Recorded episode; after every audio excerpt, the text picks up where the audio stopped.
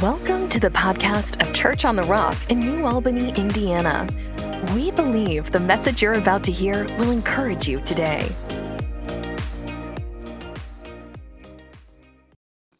Acts chapter 2. We're going to start there today. Got a good word for you this morning. So if you've been here on Sundays, we've been talking about the Holy Spirit. And one of the passages we read recently really stood out to me. And so I'm going to read it again today about what the Holy Spirit wants to do in your life, but I'm not going to necessarily go the direction you think I'm going to go. All right? But you're going to stay with me, right? Okay. So let's turn to the book of Acts, chapter 2. I'm going to start in verse 17. It says, "In the last days, God says..." He's talking about the time and day we live today. "I will pour out my spirit upon all people. Your sons and your daughters will prophesy. Your young men will see visions, and your old men will dream dreams. In those days I will pour out my spirit even on my servants, men and women alike, and they will prophesy." So today, if you're taking notes, the title of my message is Faith to See. Faith to see. Now, this passage jumped out at me the past few weeks. We've been talking about the Holy Spirit and what he wants to do in our lives. And we talked about how one of the things that the Holy Spirit does is when he comes into our lives, he gives us dreams and visions. Gives us dreams and visions. Now I know that there's a very spiritual version of that some people see angels, like my dad. And other people that see things into the spirit realm, they can see angels, they can see demons, and God can give them prophetic dreams and prophetic visions. I believe in all that. Now, I personally don't get a lot of those. Like I said, I usually get not super great dreams. I mentioned a recurring dream I have at nighttime. It's not a nightmare, but it's close to it. It's like I'm at Harvest Homecoming. Remember that? And I run into everybody I didn't want to see ever again, because that's who you're going to run into at Harvest Homecoming if you go, right? If you're going to go to, Harvest or Thunder, realize you're going to see every person you never wanted to talk to again. You're going to have to talk to them. So why did you go in the first place? So this is a reoccurring dream I have. It's not a prophetic dream. Hopefully not.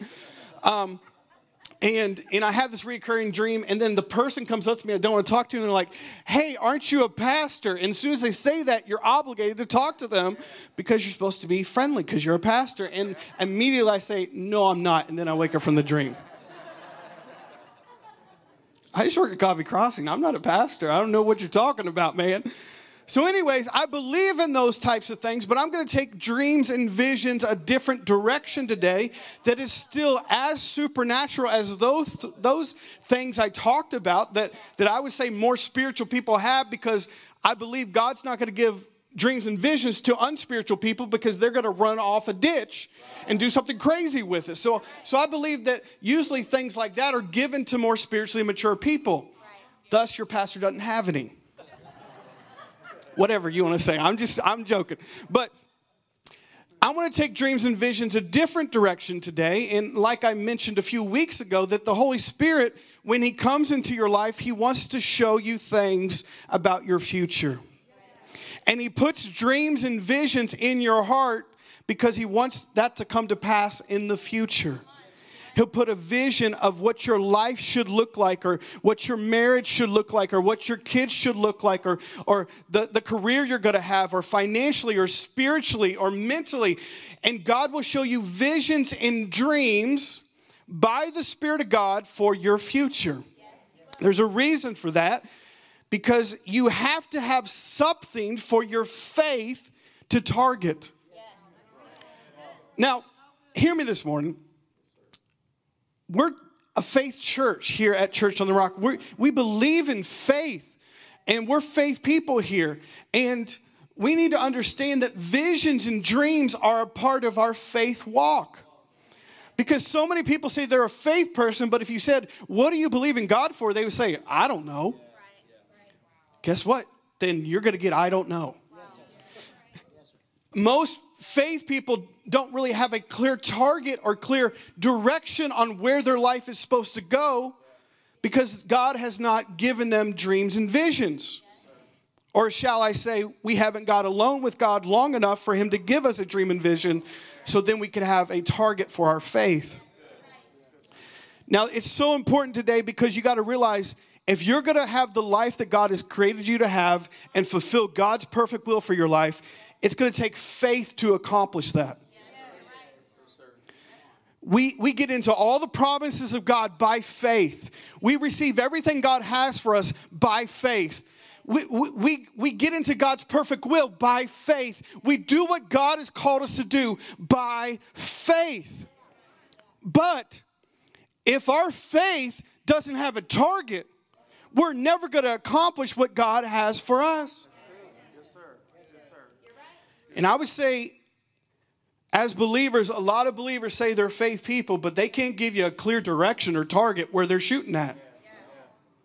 Guess what's going to happen? Nothing. You can say you're a faith person the rest of your life, but your faith has to have something to look at. Your faith has to have a direction. Your faith has to have a goal and a target for God to accomplish his will in your life. Your faith has to have something to work with. And a lot of times we lack that, and then we wonder why God's not doing it. You're like, well, I'm believing God, but for what? Have you spent enough time with God to let him give you a vision and a dream for your life? And that only happens through the power of the Holy Spirit. Now, the good news is if you are born again, you have the Holy Spirit. So he's waiting and ready to help you have a vision and dream for your life. Are you with me so far today? Now, before I go any further, I just want to say, before I get into this, you're going to say, well, some of this sounds like leadership business talk. And, you know, we're in church. We're not in a leadership business conference. But listen to me. There's a reason that business leadership principles work. Because they jacked them from the Bible. There's a reason that when you go to a business leadership seminar and they talk about your words, they talk about your thinking, they talk about having a vision and a dream. Why does it work even for unbelievers? Because it's a biblical principle in God's word. But let me say this, how much more for those who believe? How much more for those who have the Holy Spirit living in them, that if we do what God has told us to do through his word pertaining to visions and dreams, how much more will God help those things come to pass in our life? But we have to have a vision and a dream for God to work in our life. And our faith has something to hold on to, has something to grab and take hold of.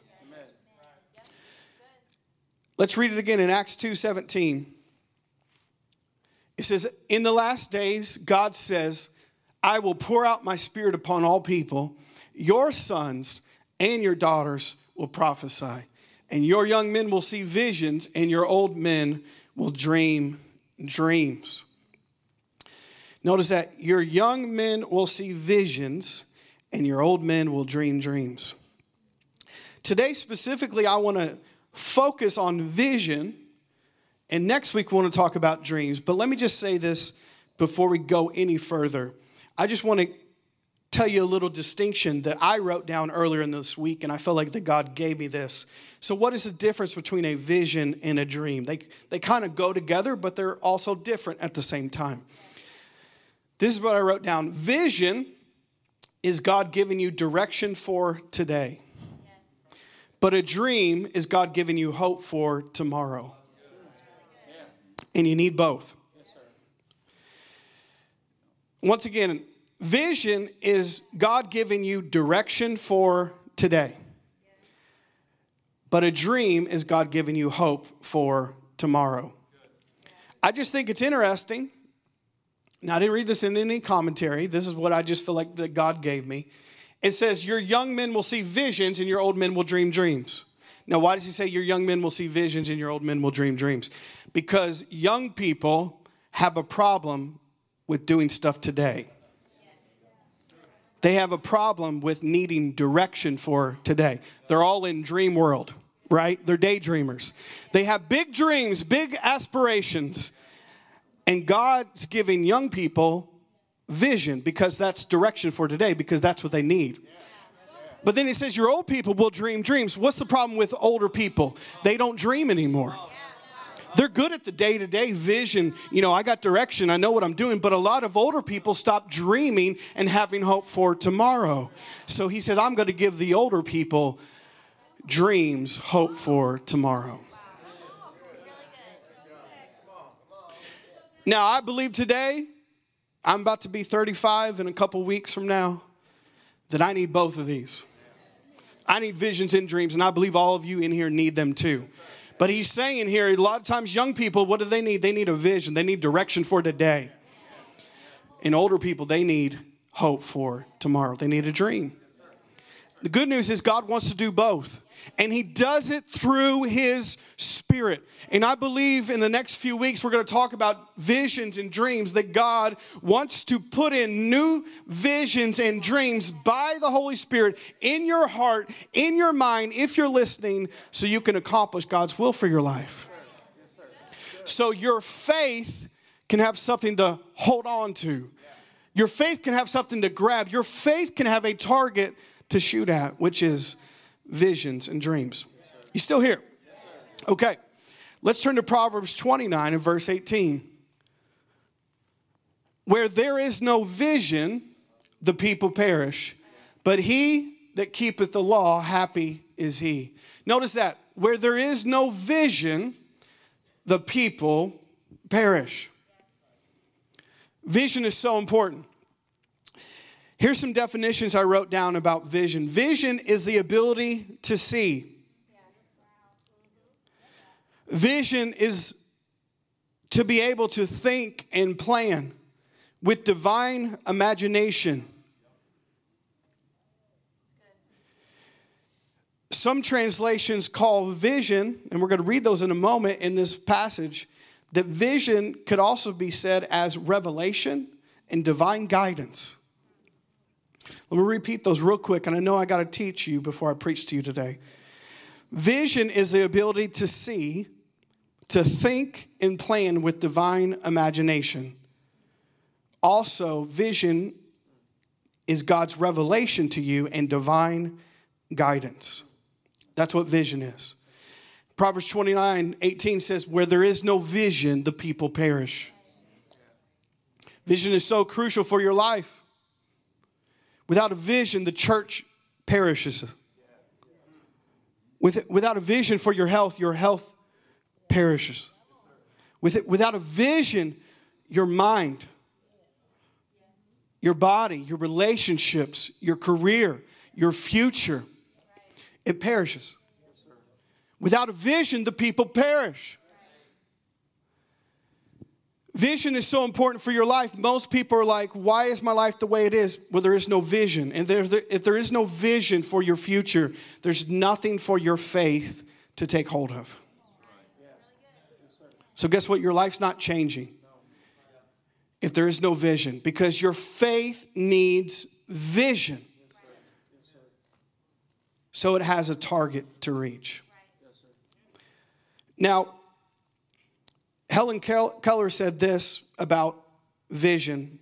Now, she was born blind, but she said this: the only thing worse than being born blind is having sight but having no vision.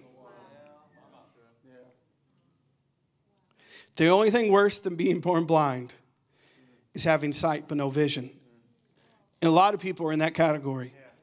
The sad thing is, believers in churches that know the God of the universe have no vision. How sad.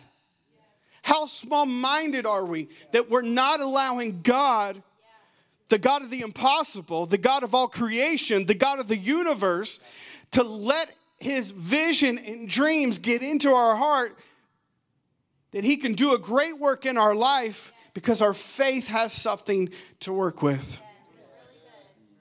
Vision is so important. Here's another way to say it. Sight is seen with your eyes open, but vision is seen with your eyes closed. Now here's the question. Now, how do you see with your eyes closed? Well, it's not talking about these eyes on the outside. It's talking about your heart. seeing with your heart the real you, seeing with your spirit the real you, seeing with eyes of faith. And there's things that God can show you in your heart that you don't see out here. But it has to get on your inside first. Come on now, somebody, before it gets on the outside. That's what vision is. God will give you a picture of what your future can look like. And you don't see it with these two eyes, but you see it with the eyes of your heart. You see it with the eyes of your spirit. You see it with the eyes of faith. That's vision. And when God puts that in your heart, it's where your faith is to be directed because he wants that to be accomplished in your life. And vision is contrary to sometimes what you see with these eyes. Because what God has for you is bigger than what you can just see in the natural realm. It's bigger than what you can feel with your natural senses. It's bigger than the circumstances you were born into. It's bigger from the subdivision you were raised in. It's bigger from the school that you went to. Visions are bigger than any of those things or the part of the country you were born at. God wants to put something in your heart, and vision is the ability to see it, not with these eyes, but the eyes of your heart. And God wants to do that, but how does he do it? Acts 2:17, the Spirit of God will put visions and dreams in your heart. Are you following me this morning? So sight is seeing with your eyes open, but vision is seen with your eyes closed. How can you see with your eyes closed? You see it by faith. You got to see it in your heart. God has revealed it to you, and then now you can see it. Do you know what that word is in the Bible? When people have an experience like that, when God turns the light on, and now they can see it, it's called revelation. Called revelation.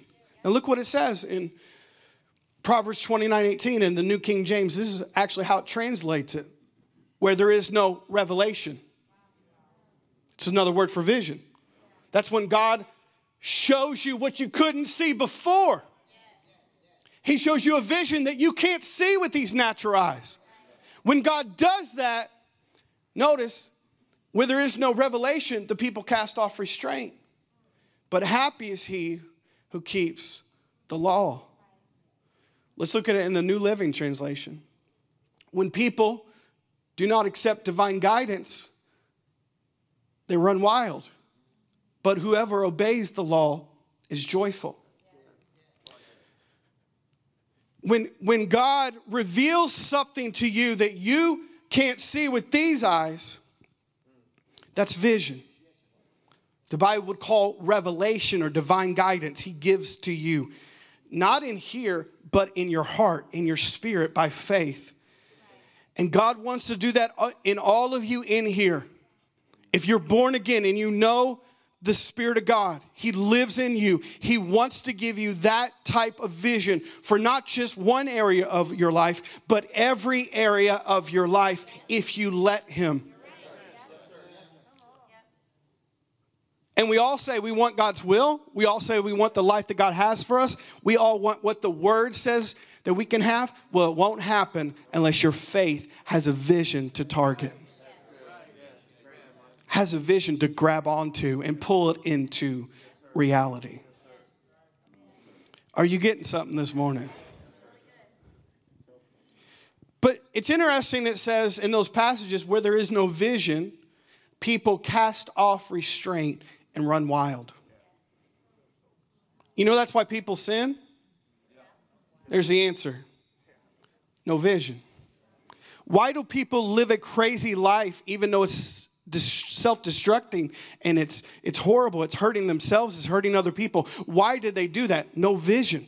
Where there is no vision, people cast off restraint. Where there is no vision, people say, "What's the point?" That's why people live the way they live and do what they do. And if we understood that about other people, we would have more compassion on them. They're not just doing this to do this. They're doing this because they don't see what God could do in their life. They're living this crazy lifestyle because they can't see a way out of their problems. They're habitually hurting themselves and doing these things to themselves, not because they're just evil and sinful, because they can't see what God's will is for them. And here's the answer. If we, even as believers, drift back into that, there's some place that we've lost sight of what God wants to do in our life. When you got a clear vision from God of what you're called to do, of what he's doing in your life, and you can really see it, sin is not a big deal anymore. Because you don't even want to touch it. You don't even want to mess with it because the vision is so much more attractive. It's so much more appealing. It's so much more that you can never ask for. Sin is so lame and dumb and foolish. But if you don't have a vision, it looks great. Why? Because what's the point anyways? Like we say, party to today because we'll die tomorrow. Who cares anyways? I'll do what I want today because who cares what, you know, I'm not doing anything tomorrow anyways. I got no vision. I'm just playing video games in my parents' basement. I got no vision. I don't have any, you know, future that I've seen. I'm just going to do whatever I want to do. I'm going to smoke when I want to smoke. I'm going to drink when I want to drink. I'm going to sleep with who I want to sleep with. I'm going to do whatever the heck I want to do. Why? Because you got no vision.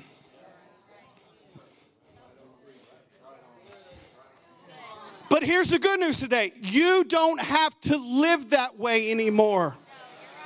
You don't have to live another day that way. Why? Because God wants to give you a vision of your future, of your life in every area, not just your church life, but your health and your mind and your body and your relationships and your career and your finances. God has a vision for all those things.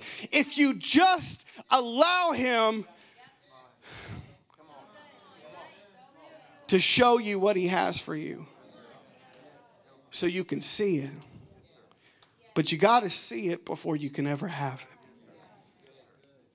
You with me today? Let's look what it says in the message, Proverbs 29:18. Look at this. Great. If people can't see what God is doing, they stumble all over themselves. But here's the good news. But when they attend to what he reveals, they are most blessed. Man, so many people living that way every day. Christians and non-Christians alike. They can't see what God's doing, sir. I'll get a job here. I'll get a job here. I'll get a job here. I'll get a job here.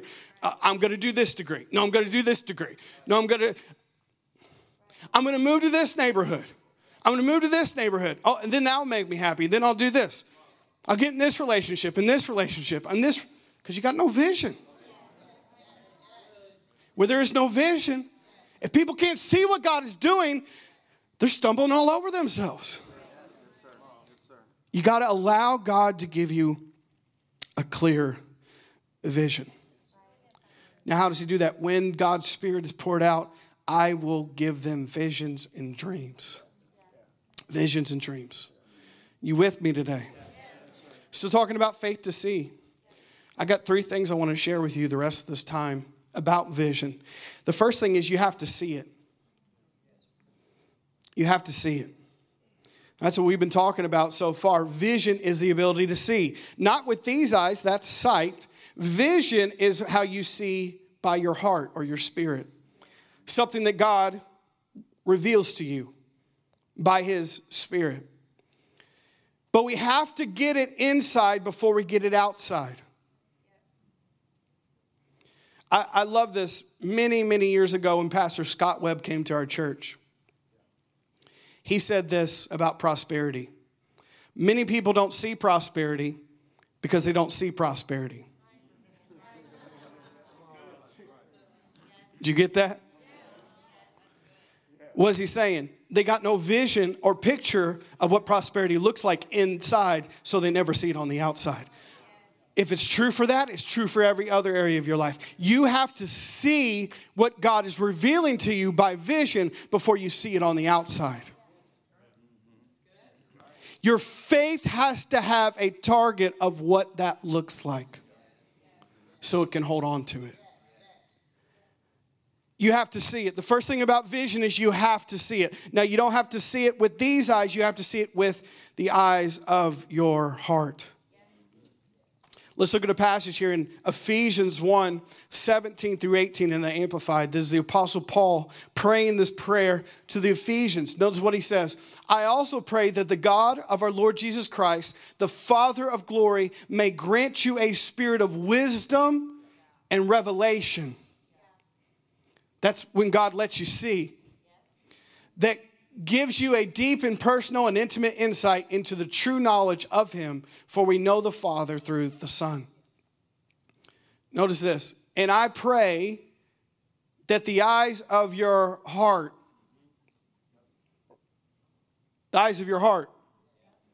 not these eyes, but the eyes of your heart. This is Paul praying to this church. The eyes of your heart. Notice what the Amplified says about it. The very center and core of your being may be enlightened. That means you would know, and flooded with light by the Holy Spirit, so that you will know and cherish the hope, the divine guarantee, the confident expectation to which he has called you. The riches of the glorious inheritance in the saints, God's people. Let's bring back the verse right there. Yes. Notice Paul says, I pray that the eyes of your heart, that's where vision is, the very center and core of your being, may be enlightened and flooded with light by the Holy Spirit. Now, what happens when the light comes on? You can see. And Paul prays this to the Ephesians, and I really feel strongly today that all of us in here need to start praying these prayers. If you're like, well, I can't see anything, Pastor. I have no vision, no dream for my life. I don't know what God wants to do. Well, here's a good prayer to pray. Paul prays that the eyes of your heart, the real you, the spirit you on the inside, that he prays that they would be flooded with light, that you would see what God is doing by the Holy Spirit. And you can pray that prayer every day of your life. That's a prayer in the New Testament written to a church like us. And he says, I pray that the eyes of your heart, not these eyes, would be enlightened, that you would know. That you could see it now, that you couldn't see it before this, but God turned the light on, and now you can see the vision that God has for you. You can see it now. But you have to see it before the vision comes to pass. You have to see it first inside before you see it outside. And Paul says, I pray to this church that they would see it with the eyes of their heart, all that God has called them to and all that God has for them. And I pray that for you guys. But you need to pray it over yourself. And here's the answer. God will answer you if you pray this prayer. It might not all come in one day, in one prayer time, but it will come. Most of the time it comes little by little. God will give you a picture of this. God will give you a picture of that. God will give you a picture of your family. God will give you a picture of your finances. God will give you a picture of your relationship. God will give you a picture of your health. And when he starts giving you those visions, that is God bringing light to the eyes of your heart that you can see. The Amplified says that it will be flooded with light by the Spirit. So the Bible calls revelation, vision. You follow me this morning?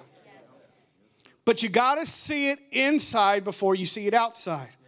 Now, really, this message today about vision is not necessarily just about vision. It's really about faith. That's why I titled it Faith to See. Because your faith has to see it first inside before you see it outside. Your faith has to have a target to grab onto. Your faith has to have a place and a direction it's headed for God to be able to do something in your life.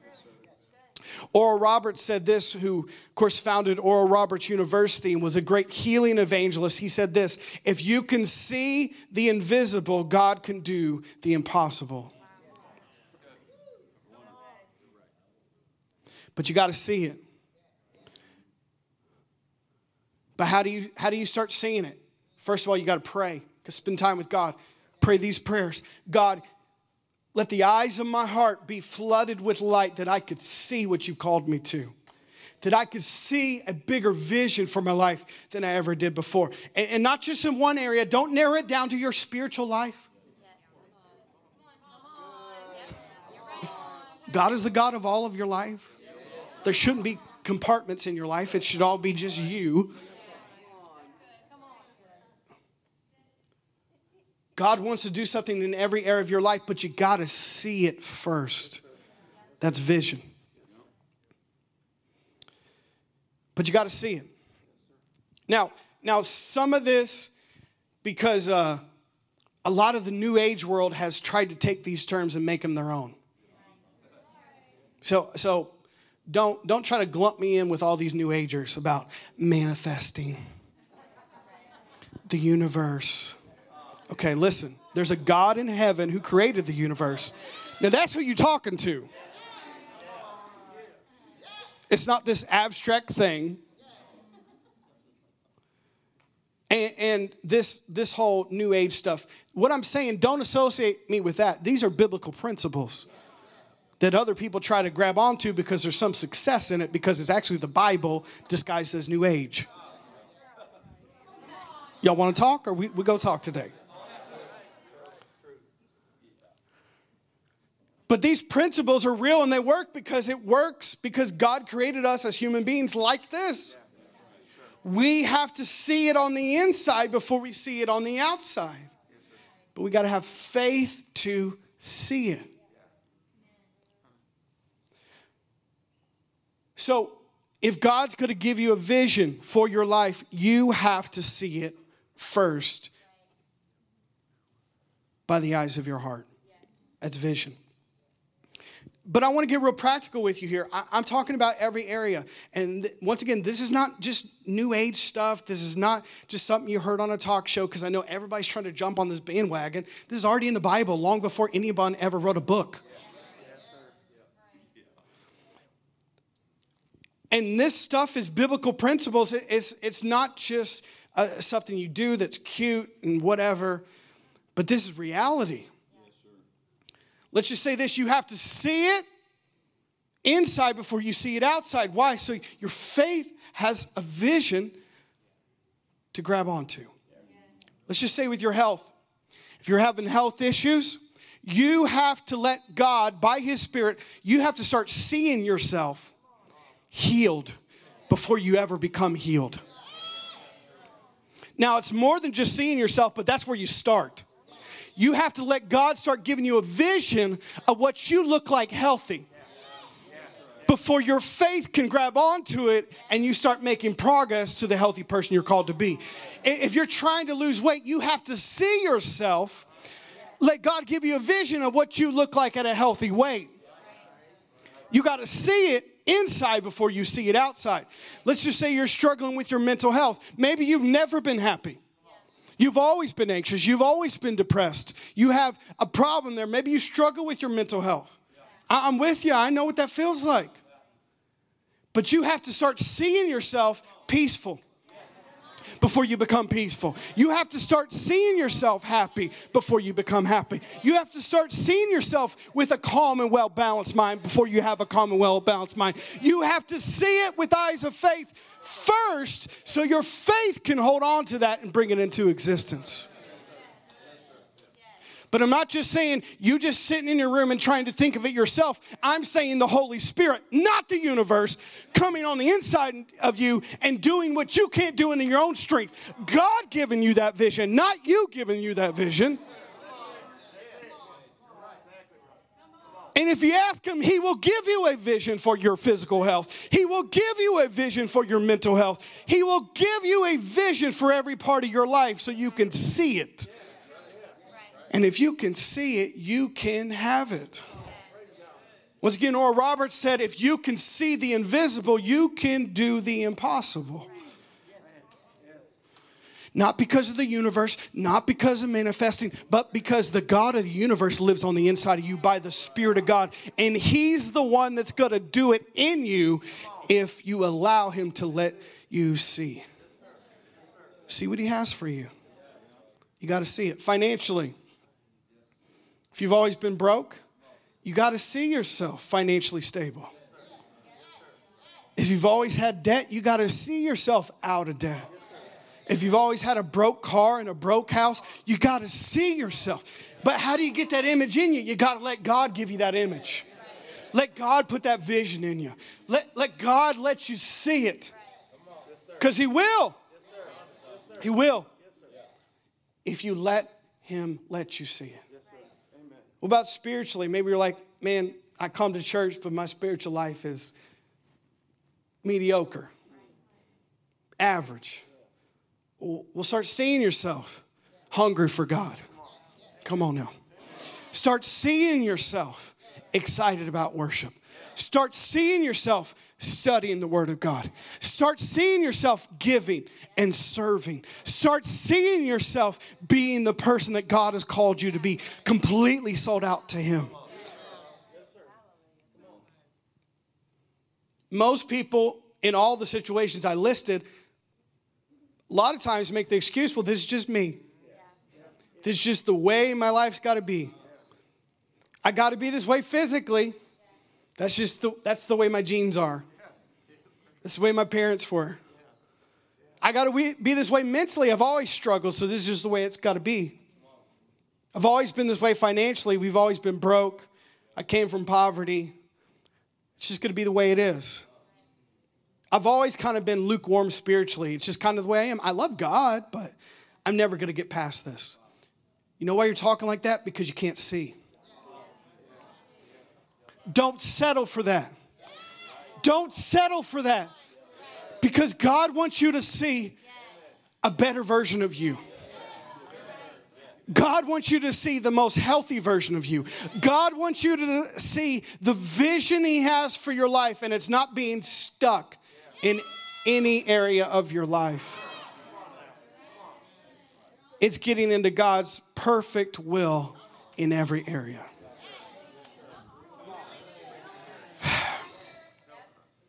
Should I keep going? I feel like the first two rows are hyping me up, and the last several rows are staring at me like, I don't know what you're saying today. I cannot see it, Pastor. Well, guess what? That's why I'm preaching it.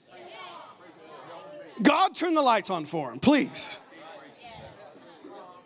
I don't get it. I don't get what he's saying. But you got to see it first. Hear me this morning. You can't become what you do not see.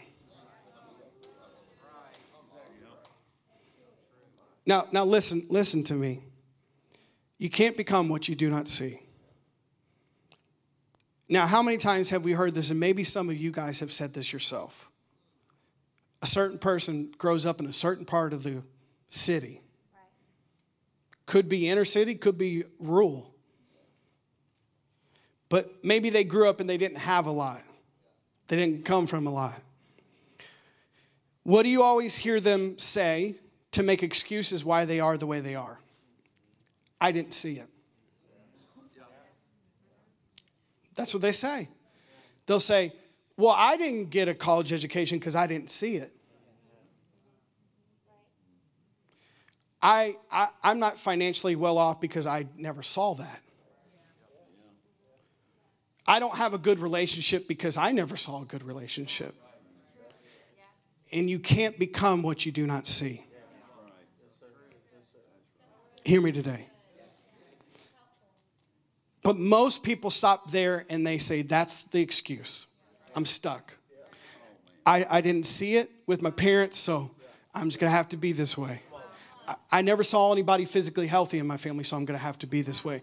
Everybody in my family had mental health issues, so I'm going to have to be this way. No one got educated in my family, so I'm going to have to be this way. No one had money in my family, so I'm going to have to be this way. We always had this and this and this. And they always say, I'm like this way because I didn't see it. And you can't become what you do not see. But hear me this morning. There's good news for us in here. Because the Holy Spirit can do something in you that you don't have to see with just these eyes. Hear me today. I don't care where you came from. I don't care what your parents looked like. I don't care what your grandparents look like. I don't care if there's mental health issues in your family. I don't care if there's physical health issues in your family. I don't care if you came from poverty and debt. I don't care if you came from a place where no one got an education. I don't care what kind of place you came in, there was dysfunctional relationships in your family. You don't have to be that way even though you didn't see it, because you have a higher place of seeing now by the Holy Spirit. So yes, I have compassion on people that say that, but for us as believers, we can't get away with that anymore. Because even if we didn't see it, the Holy Spirit can give us a vision that now we can see it. We can see a different life. We can see a different future. We can see a different purpose. We can see a different vision, even if everyone around us didn't choose to have that. That's vision. Now, who gives that to you? God gives that to you by the Spirit. Now, hear me, I'm not making fun of people that say that. There is some truth to it, but no one's taught them that they can see with the eyes of faith. And God can give them a bigger vision. But most people are stuck. Why? Because you can't become what you don't see. In any area, you got to see it. But don't get discouraged. If you can't see it with these eyes, God can give you a vision in here and you can see it with this. In every area. God's going to do that in you. And he does that through you and in you by his Spirit. You getting something this morning? I felt like, during that part, some of you guys past the second row started to come alive. Come on, stay with me the rest of the time. It's just getting good. You got to see it. You can't become what you do not see. God wants to give you vision. Now, I want to go to Genesis 30. And this is going to be a really funny sounding passage, but it's going to make a lot of sense. This is going to be a fun passage to share with your coworkers tomorrow. Genesis 30 and 31. We're going from 31 to 43. So listen to this. Very interesting story. Now, we're still talking about faith to see. And the first thing we said about vision is you got to see it. You got to see it inside before you see it outside. You can't become what you do not see with the eyes of faith. That's vision. Listen to this. So he said, what shall I give you? And Jacob said, and he's talking to his boss, and he said, you shall not give me anything. If you will do this thing for me, I will again feed and keep your flocks.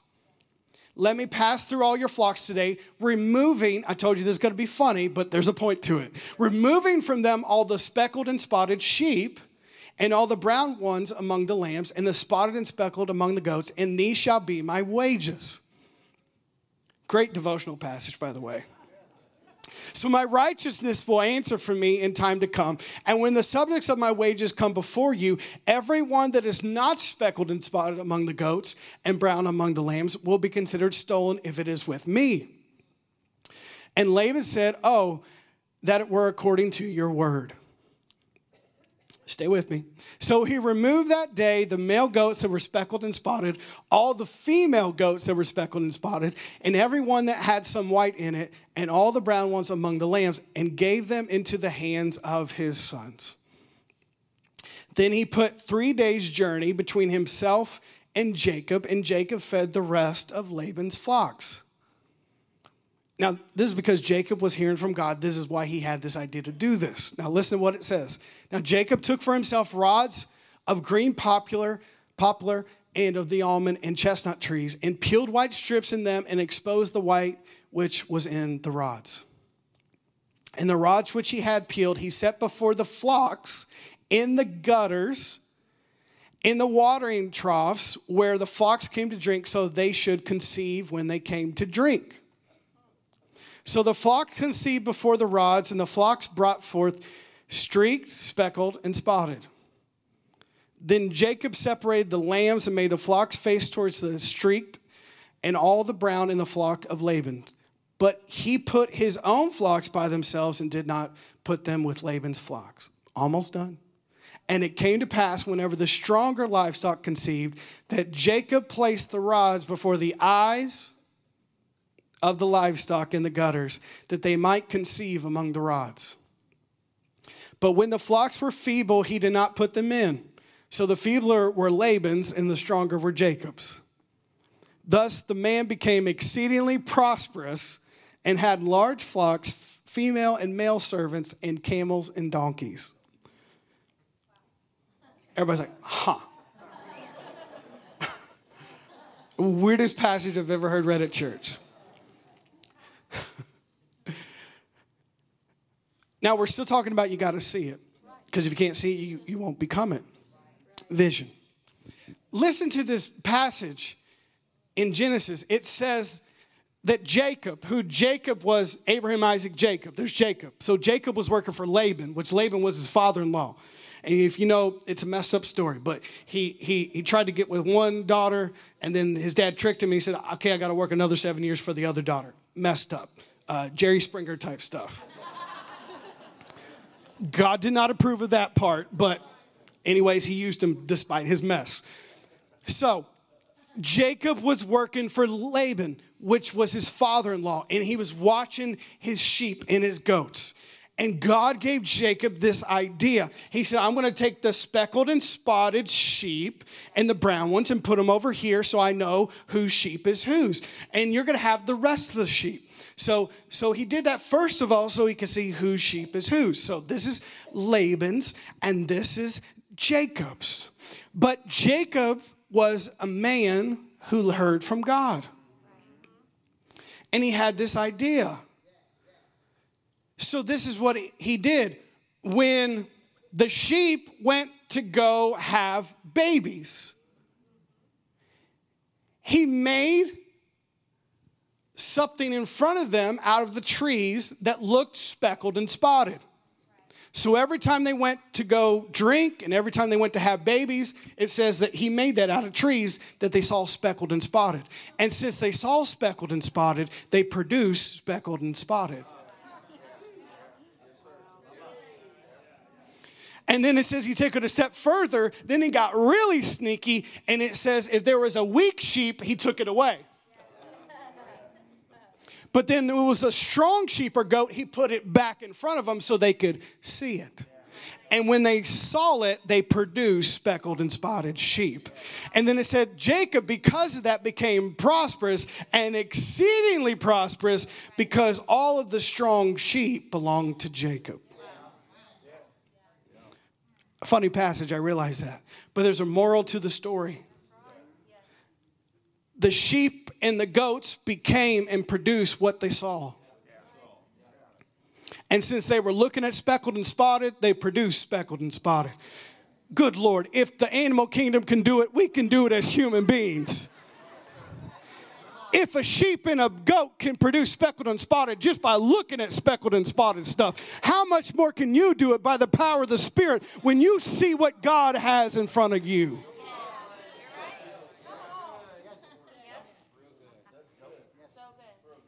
If sheep could do it, we can do it. Come on now, somebody. This was a divine idea that God gave Jacob, and it worked. Every time he put that in front of them, they produced speckled and spotted sheep. So that his sheep ended up being the stronger ones, and they way outnumbered Laban's sheep. But it was because they saw speckled and spotted. They produced speckled and spotted. You can only become what you see. Next part, and we'll wrap it up here. You got to write it. You got to see it, and you got to write it. Habakkuk 2,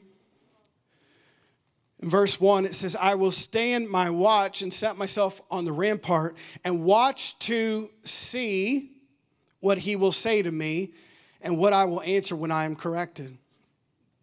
Then the Lord answered me and said, write the vision and make it plain on tablets that he may run who reads it. For the vision is yet for an appointed time, but at the end it will speak and it will not lie. Though it tarries, wait for it, because it will surely come and it will not tarry. Very famous passage in the church world from Habakkuk 2:2. But God tells Habakkuk, who was a prophet, to write the vision and make it plain, that they who read it may run with it. This is a vital part of vision. Yes, you have to see it, but God says you need to write it. You need to put it in front of your eyes so you can see it. And there's a significance to this. Even in the world around us, they've done study and research. The Bible said it thousands of years ago, but they say that people that write their goals and visions down have 42% more likelihood that they will accomplish them just from writing it down. There's something that happens in your brain, in your body, in your heart when you write things down. And here, more importantly, if you really feel like God is speaking to you, why don't you write it down? You're showing him it's not that important to you when you don't write it down. So if God's going to give us a vision, yes, we have to see it, but once we see it, the Bible says, write the vision, make it plain, make it simple, that you may run who reads it. Right.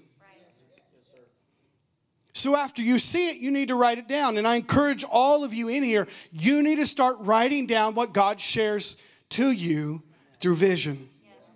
About your health, about your mind, about your future, about your relationships, about your spiritual life. Write it down. Write the vision and make it plain. Why? So you can go back and you can see it every day. The more you read it and you see it, you're reminding yourself. Why? Because you become what you see. You produce what you're looking at. And you see what God wants to do in your life. Now, these have gotten really popular, and I haven't done one of these. All the girls in here probably have. But vision boards. Listen, I'm for that stuff because that's exactly what this is.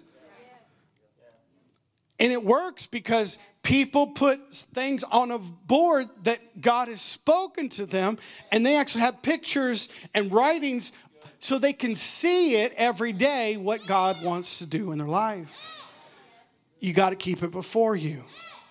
That's why he says, write the vision, make it plain so you can run with it. And God knows something about human beings. We are very forgetful. How many times has God spoken something to you in a service and you forget it by tomorrow? That's why you got to write it down. It's so important.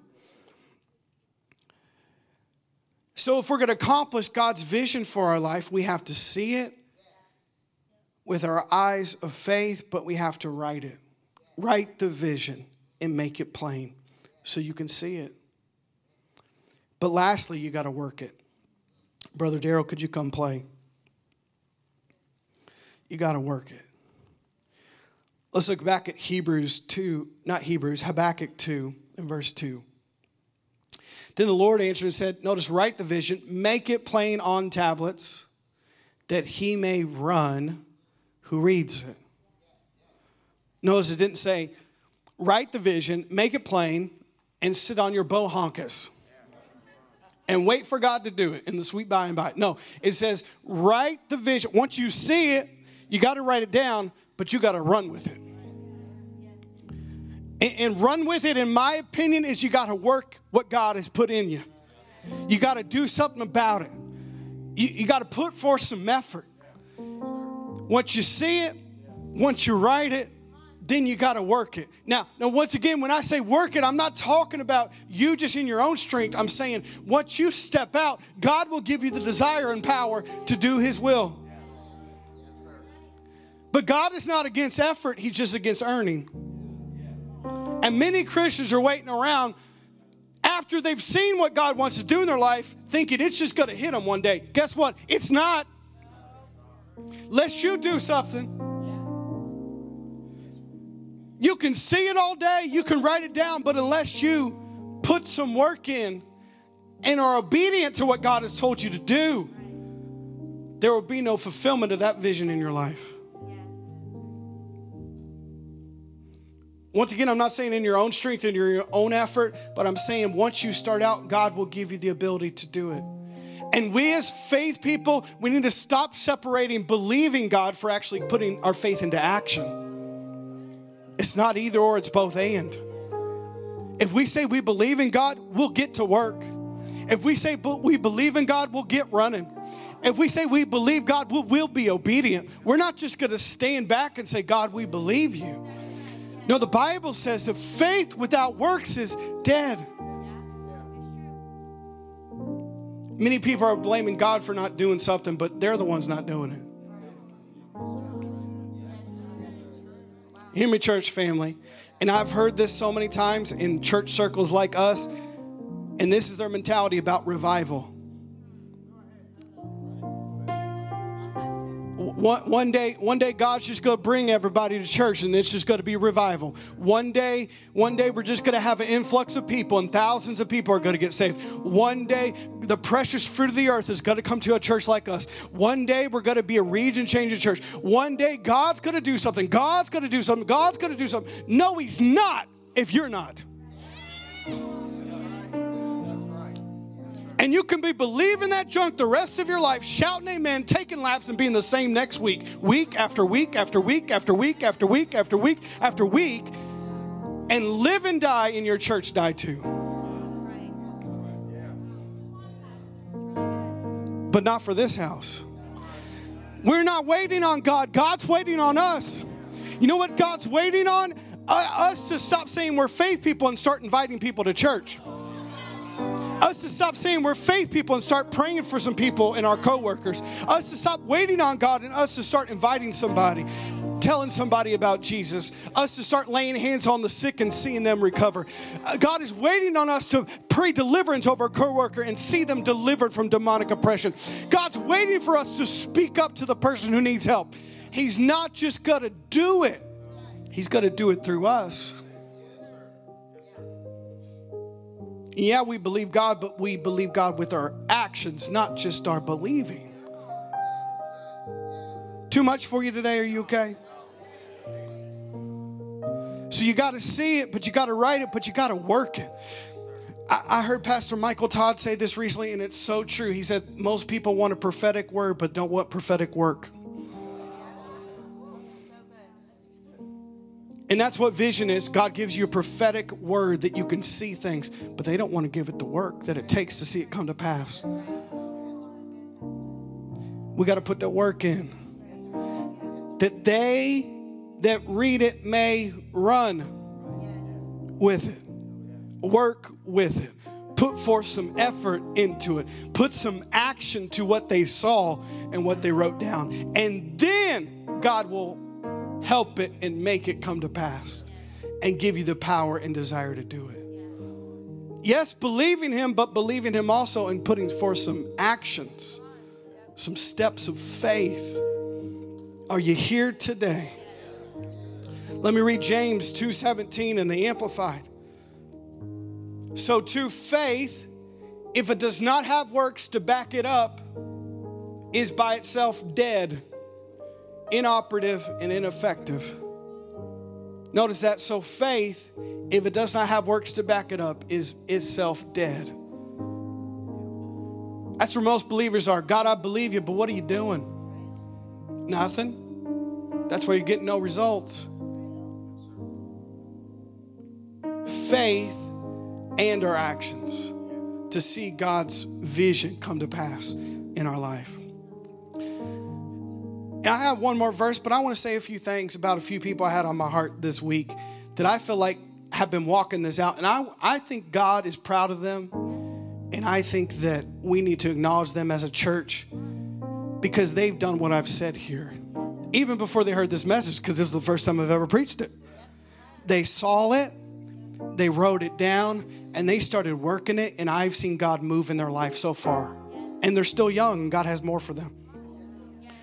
The first person is, I want to say about Amzy, you know, Amzy, he didn't grow up in an environment that had a vision about having a business and finances and all these different things. But you know what? He got a vision in his heart from God about not just worship leading, but Six Day Paint Company. And he started seeing it. He started seeing himself and his family and his boys. And he started seeing what God wanted to do in his life. And he saw that paint company, and he saw it. And I bet he wrote it down. But you know what he did? He put in a lot of work. And when you started working, guess what? God started working, didn't he? And now 3 or 4 years later, his business is thriving and prospering. And many people look at Amzy and say, well, God, I wish you'd give me a business like Amzy. Do the work. Get a vision. Write it down. Do the work. Because he didn't just wait for God to do it. He said, oh, God, I'm going to put forth my effort. And when I put forth my effort, then God will meet me. Because faith without works is dead. He's running with his vision. And he's only 34. And God's just starting to prosper his business.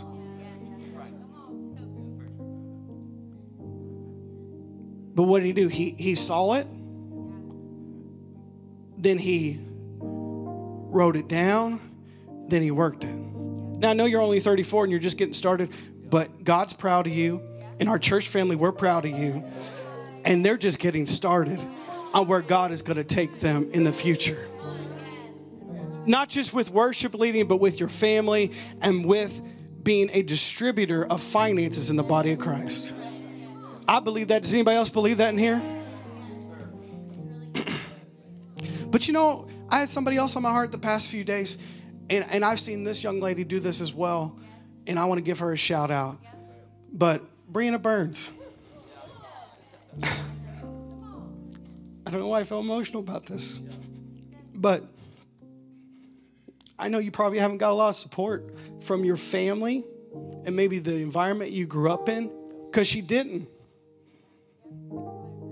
And most of you in here have gotten way more support probably in your life compared to Brianna. She started coming when she was a teenager. She got prayed for at a summer camp, got delivered, and she's never left. And she doesn't have family support. And she doesn't have other people supporting her and encouraging her all the time to come to church and to be involved, but she has.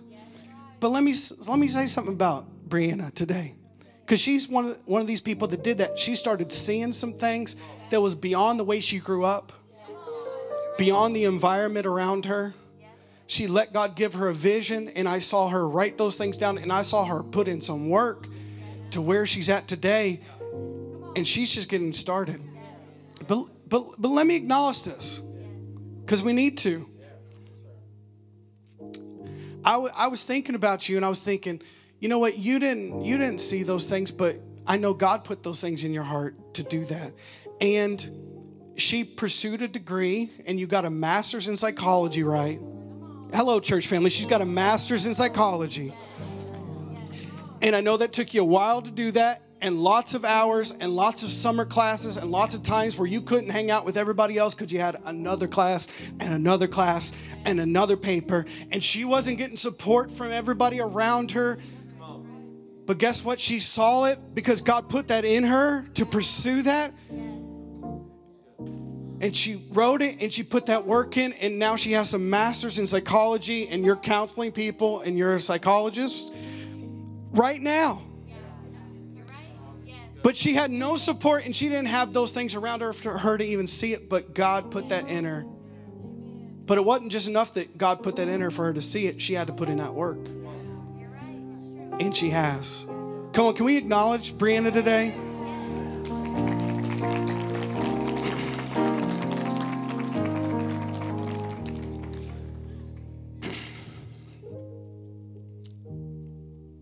And I just want to say, God is really proud of you.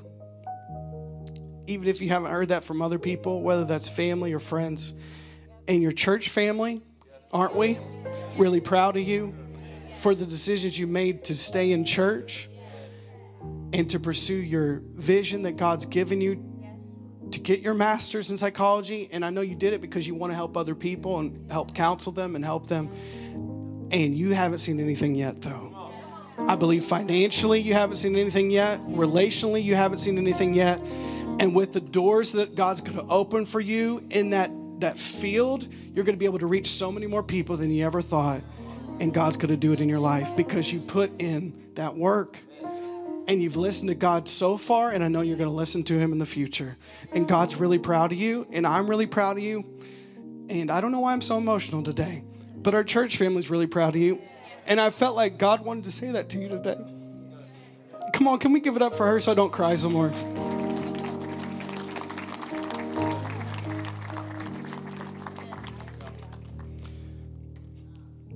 Isn't God good?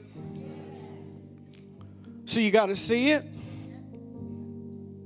You got to ride it, but you got to work it. You got to run with it. You got to put forth some effort. And when you do, God will meet you. Last verse, and we're going to close here. Did you get anything this morning? Proverbs 16:3 in the Amplified. Notice what it says. Commit your works to the Lord. Submit and trust them to him, and your plans will succeed if you respond to his will and his guidance.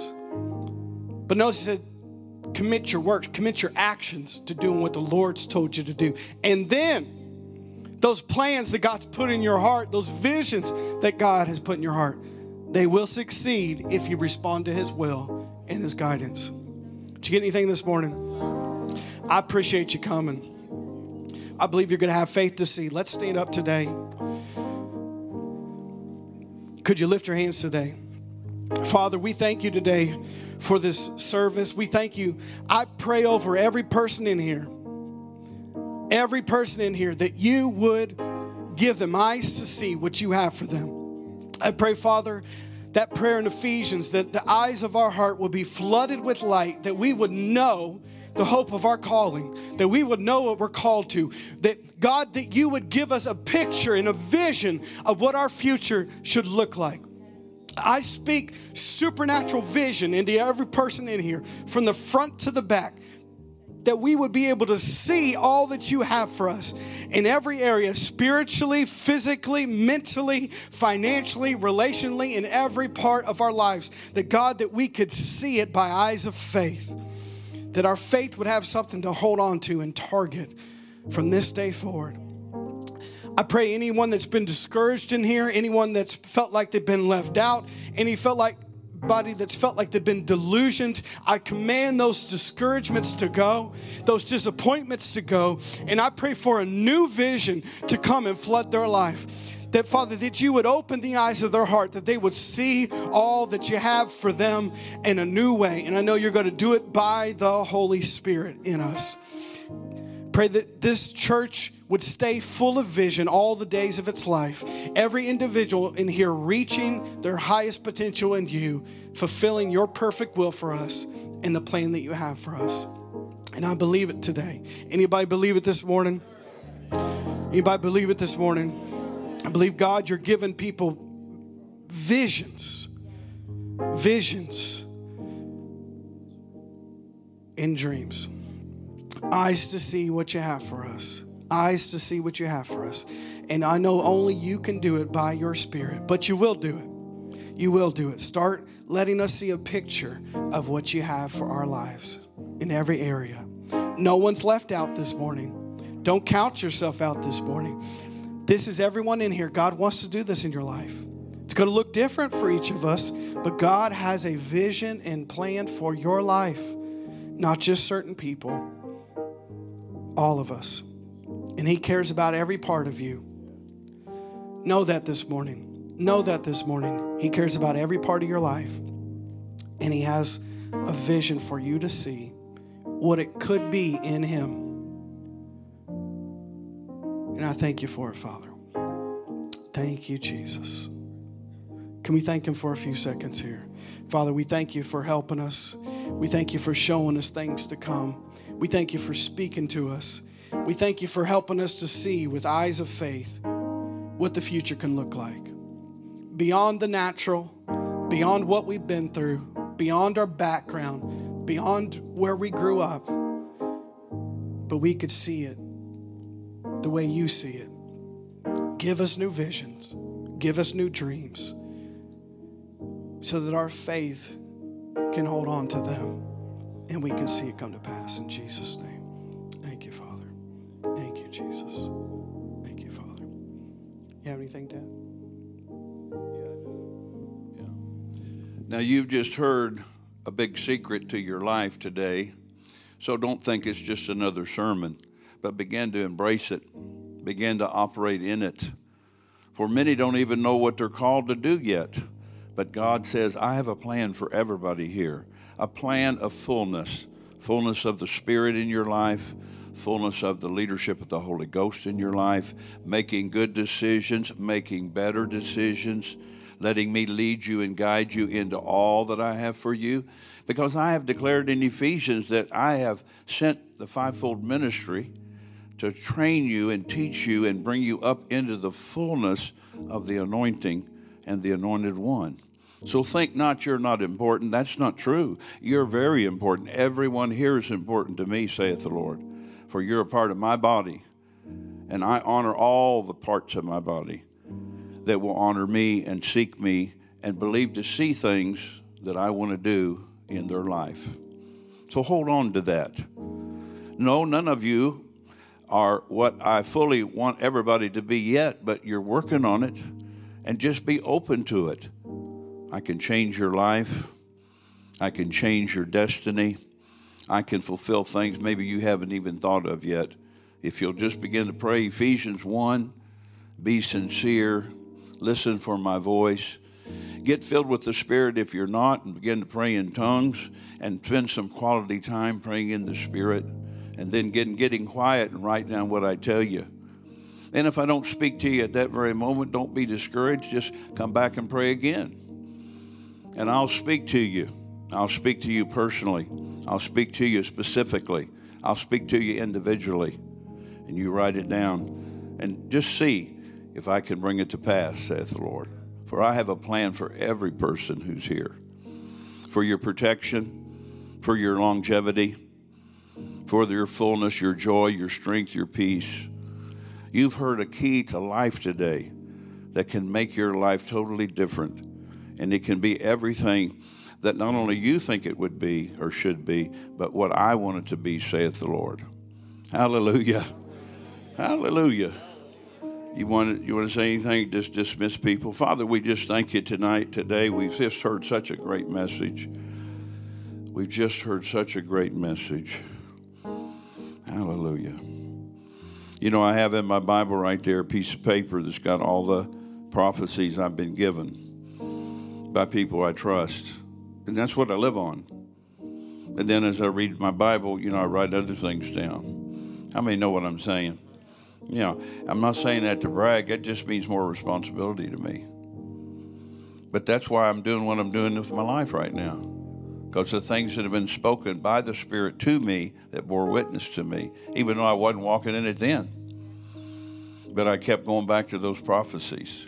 You don't have to have a prophecy, that kind of prophecy, be fulfilled. The Bible's a prophecy. It's the sure word of prophecy, the Bible itself. So if you don't get a personal prophecy, don't be dejected or nothing. You got the whole Bible.